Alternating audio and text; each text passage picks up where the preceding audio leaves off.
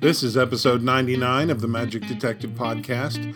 On this episode, you'll hear about the early years of Joseph Dunninger. That and more on this episode of the Magic Detective Podcast.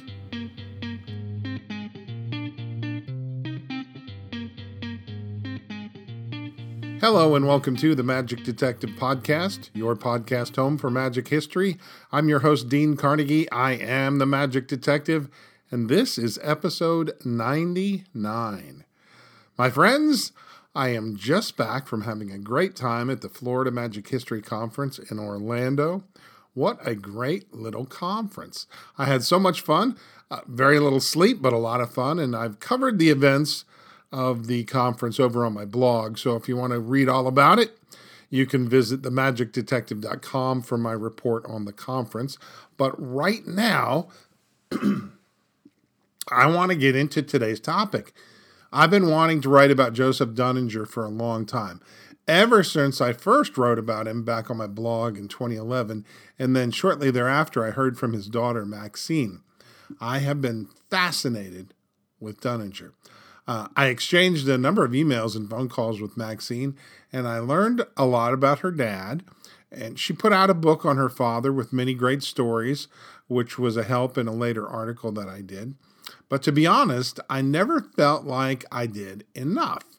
Never wrote enough of his story because there are so many unknown aspects of his life, so many things not really covered. Frankly, there are a lot of controversial things and I think a lot of misconceptions as well.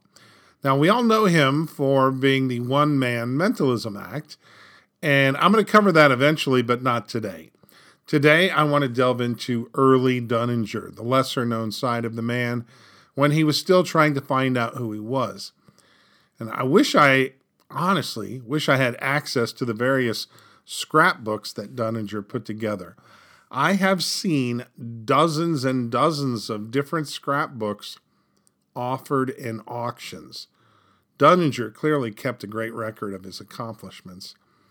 I know he had two daughters I came across uh, an ad in one of the magazines from Maxine Dunninger when she was st- selling stuff back in the 1980s. His other daughter recently passed away. And by the way, her stuff is being auctioned off on Facebook. In fact, the third Dunninger auction for her is on February 15th. So, in two days or a day from now. I hope uh, if you have an opportunity to uh, to check it out, I hope you'll do that. And I know there uh, I know there are other scrapbooks that are still in the family.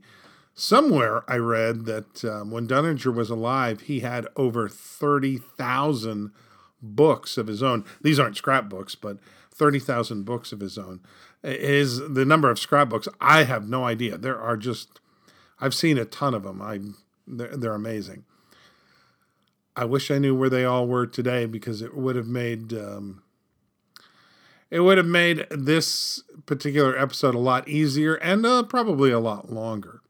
But I do have one big question, and I've always had this in regards to Dunninger, and it has sadly has really nothing to do with him personally. It has to do with something he purchased from Martinka's years ago. He purchased the velvet couch that Robert Heller used in his second sight act. And I'm just curious if it still exists today. I had asked, uh, asked Maxine about it, and she didn't know anything about it. So maybe the other daughter had it, or maybe it was gotten rid of when Dunninger was still alive. I don't know. Uh, maybe it was trashed a long time ago uh, because somebody didn't realize what it was. Anyway, if you've got any information about that particular thing, I would love to know. And now, on to today's podcast.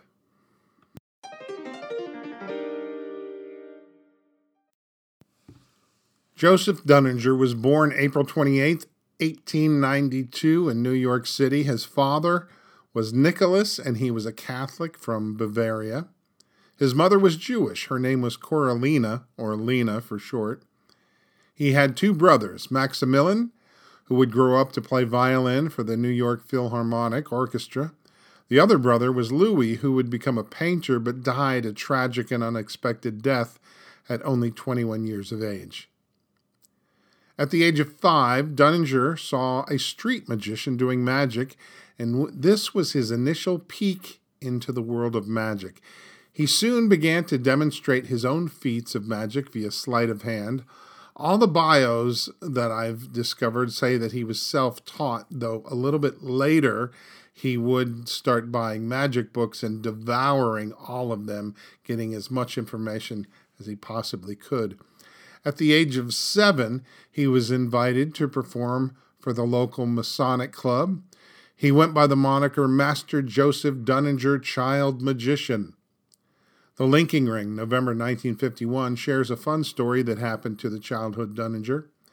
The article says that Dunninger was not necessarily the brightest of students, but for some reason he always received 100% on his arithmetic problems.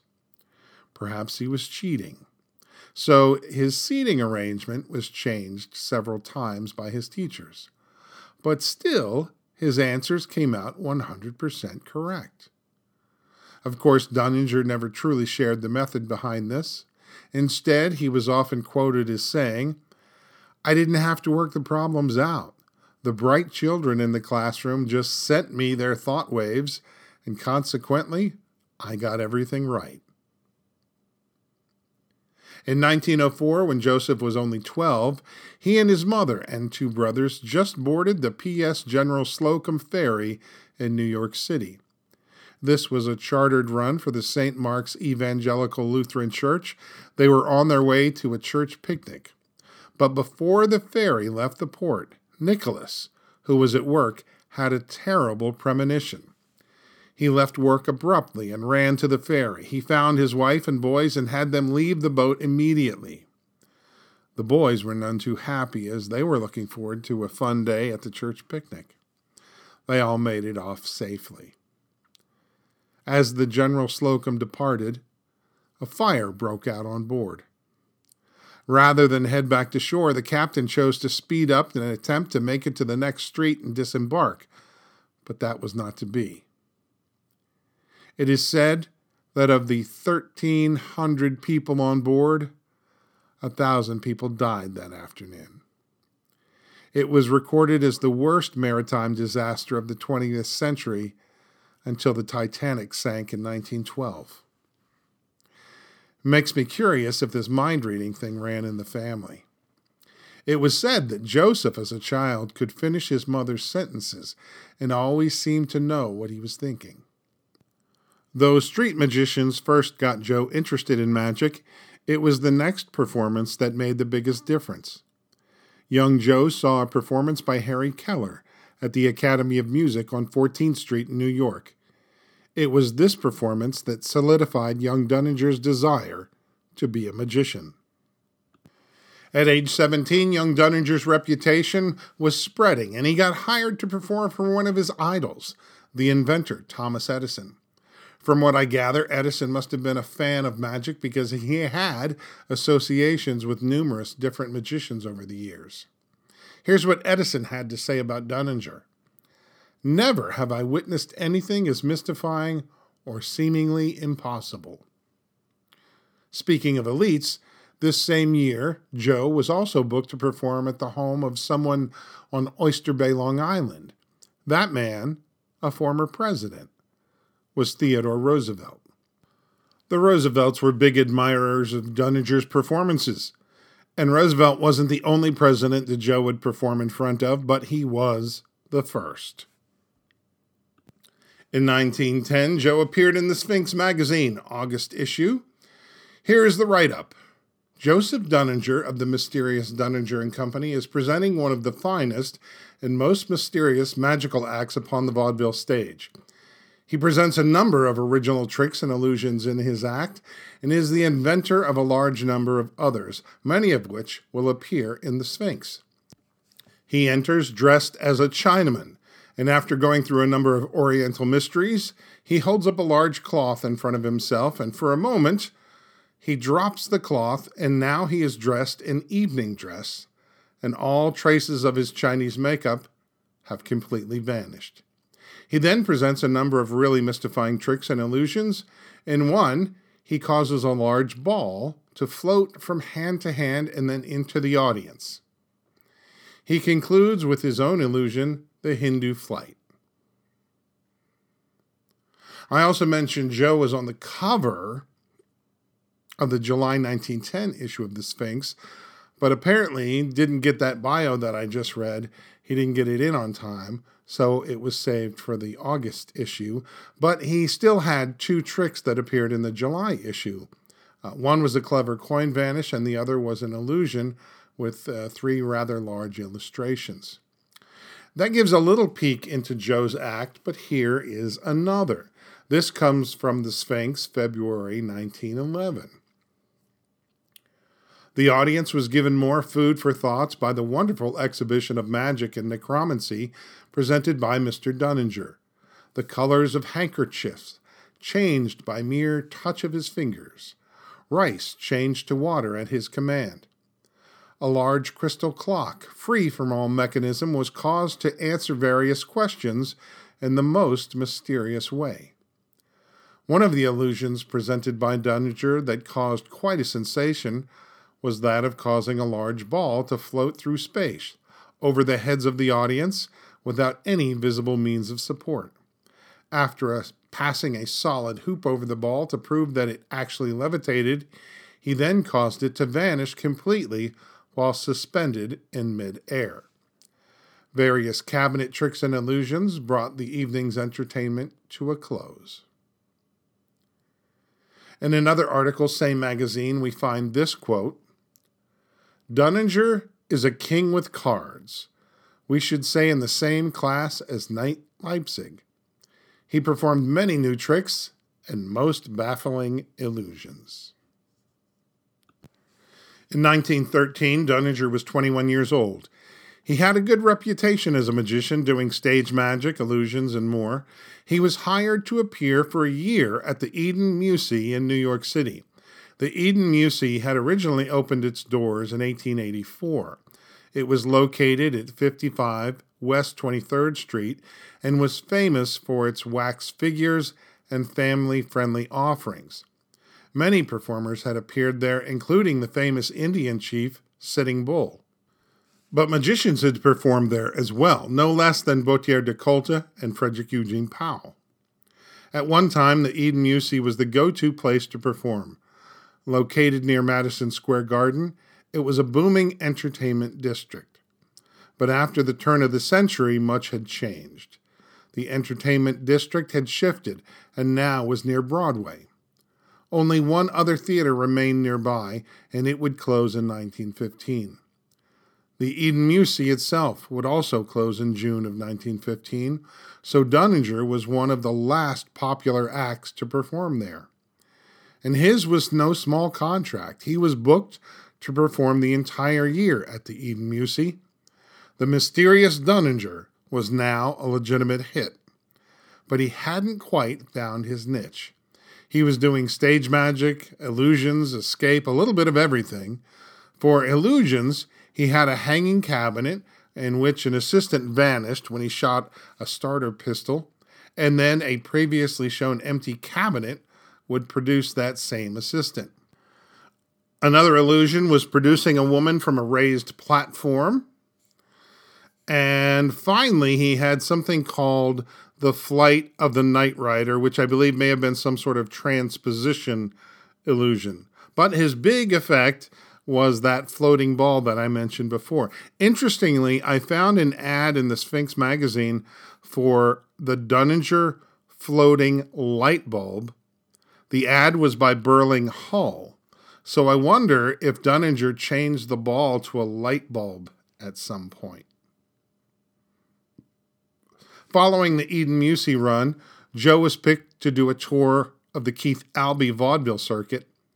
In the book Daddy Was a Mind Reader by his daughter Maxine, she says that Joe started doing mind reading on his vaudeville run, but I don't think this is totally accurate. At least it didn't happen quite yet. He would eventually, but at this time, he was still doing the magic and illusion.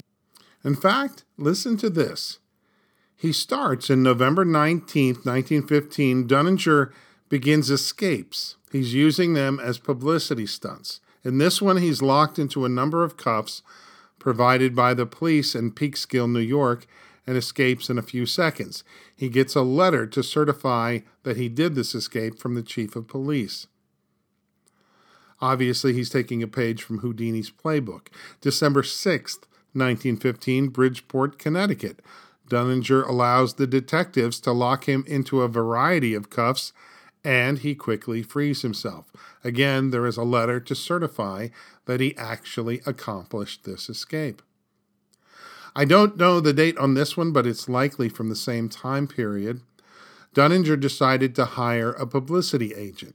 He wanted to get some press for his upcoming gigs. Dunninger left it to the agent, who came up with this newspaper headline Dunninger jumps off the Poughkeepsie Bridge while in handcuffs. Now, when Dunninger found out what was uh, supposed to take place, he was livid. The last thing he wanted to do was jump from a bridge handcuffed, but now he had no choice. The agent assured him it wasn't going to be an issue. Fast forward to the day of the jump, a very nervous and half naked Joe Dunninger shows up at the bridge with handcuffs and leg irons, preparing himself for the jump, and likely thinking hard on his career choice when the police show up out of nowhere and stop everything. They made Dunninger stop the jump. The question soon became who tipped off the police? Well, the publicity agent called the police and warned them that some crazy person was going to jump off the bridge to commit suicide. As it was, Dunninger got the publicity and he never had to jump.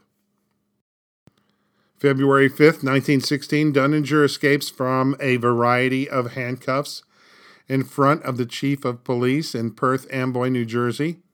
He gets a letter from the police chief again to certify he did the escape. And then, September 22nd, 1917, Haverstraw, New York, Dunninger escapes from handcuffs and the jail. Again, a letter to certify from the chief of police that the escape was done. So all of these stunts are done to promote his vaudeville tour. It's unknown what Houdini thought of this. However, listen to this next story. Dai Vernon tells a great story about Dunninger, and this comes from his column, The Vernon Touch, that appeared in Genii magazine March 1989. As Vernon tells it, years ago in New York, Dunninger and I both worked for the same agent. Her name was Frances Rockefeller King. She was the best society agent in New York, and the reason she handled Dunninger was that at one time Houdini was booked to work for a Mrs. E.T. Stotesbury in Philadelphia. It was a milk fund show, and Houdini was going to entertain them. Well, Miss King got a very large fee for him, but at the last minute, Harry Houdini called her and said, I'm sorry, I'm going to Chicago and I cannot fill the engagement. Miss King was having a nervous prostration because at the last minute he let her down. She called up Joe Dunninger, who she hardly knew, and she told him her problem. He said, Yeah, I can do it. She said, You can't fill in for Houdini. And Joe said, Yeah, I, I have a lot of leg irons and handcuffs. Well, anyway, he went to Philadelphia. Now, he didn't have uh, that uh, cabinet that Houdini had, the big velvet cover, covered cabinet so here's what he did he got some people up on stage, up on the bandstand, and he had them hold up sheets of newspaper in front of him, kind of in a circle to hide him, so that uh, this was the covering he used to escape from countless leg irons and handcuffs. And he really filled the bill. Miss King received her fee, and after that, she was enamored with Dunninger and gave him a lot of bookings. His fee jumped from a few hundred dollars to as much as $1,500 a week. Now, I'm personally fascinated by Dunninger's escape. He has numerous photos of him in front of jail cells, strapped with many handcuffs and leg irons. There's a photo of him in a straitjacket. But the most surprising one is an illustration, which is it's a copy of a Houdini illustration that I know is in the Doug Henning um, book on Houdini. Um, and it says in in in that illustration, it's Houdini hanging upside down, and this uh, the um, the water torture cell, and it has his name next to it, Houdini. But there is the exact same picture or illustration, I should say, uh, with not the name Houdini, but the name Dunninger. Again, someone hanging upside upside down in a water torture cell, uh, and there's also a picture of Dunninger there. So I'm very curious where that came from. I don't know if uh, Joe Dunninger actually had a water torture cell or not. Um, I tend to think he didn't because Houdini was extremely protective of this particular escape. Also, during the 1915 16 time, uh, Dunninger teamed up with another performer named Devlin. Earlier in his career in 1910, or slightly there before, uh, Dunninger was doing an act called Dunninger in Winston, which was a comedy magic act, so on occasion he would team up with others. It's likely during his vaudeville run, this is when he saw The Fays. This was the mind reading act of John Cummings Fay and Eva Norman. It was basically the stolen act of John's mother, Anna Eva Fay. But stolen or not, they were making a big impression in vaudeville, and Dunninger saw them. Now, this type of act, this mental act, was always a two person affair, but in 1921, Joe Dunninger began to introduce feats of mind reading by himself. Except during this time, these were used as publicity stunts. So he would read the mind of some famous person and he would use that for publicity. At a private event in 1924 on a houseboat for Rodman Wanamaker, a Philadelphia department store millionaire, he read the minds of all the guests, including the future Duke of Windsor, who happened to also be on board. What's most interesting about this is a few years before, Dunninger, when not doing magic shows, was actually working for Wanamaker's department store in New York City, stocking shelves. As late as 1925, Dunninger was still doing the big show with magic and illusions. It appears that he was doing the magic and mentalism only for more exclusive events. But word was getting around about his one man mentalism feats. In fact, listen to this stunt that he would often use for publicity. He would have the client hide a particular object, and then Dunninger, being blindfolded, would find the borrowed object. Again, this was used for publicity. By 1927, Joe Dunninger knew his future was in mind reading. Soon, most of the magic, not all, but most of it, would take a back seat to mentalism. And friends, that's going to do it for the first part on the life of Joseph Dunninger. At a later date, I will follow up and share the rest of his life his mind reading career, how he became a celebrity performer, doing radio shows and even TV. My friends, I hope you enjoyed this episode of the Magic Detective Podcast. I want to remind you that uh, the Magic Detective t shirts are still available. Every purchase helps to defray some of the costs of producing this show. So, in other words, every t shirt helps. Just go to magichistorian.com to get your t shirt. And I also want to remind you that the next episode will be episode number 100. Can you believe that? 100 episodes. I can't believe this is the 99th. It just boggles my mind. Um, I may have uh, some special surprises in store for number 100. We'll just have to wait and see. Until next time, I'm Dean Carnegie. I am the Magic Detective. Please be well and stay safe.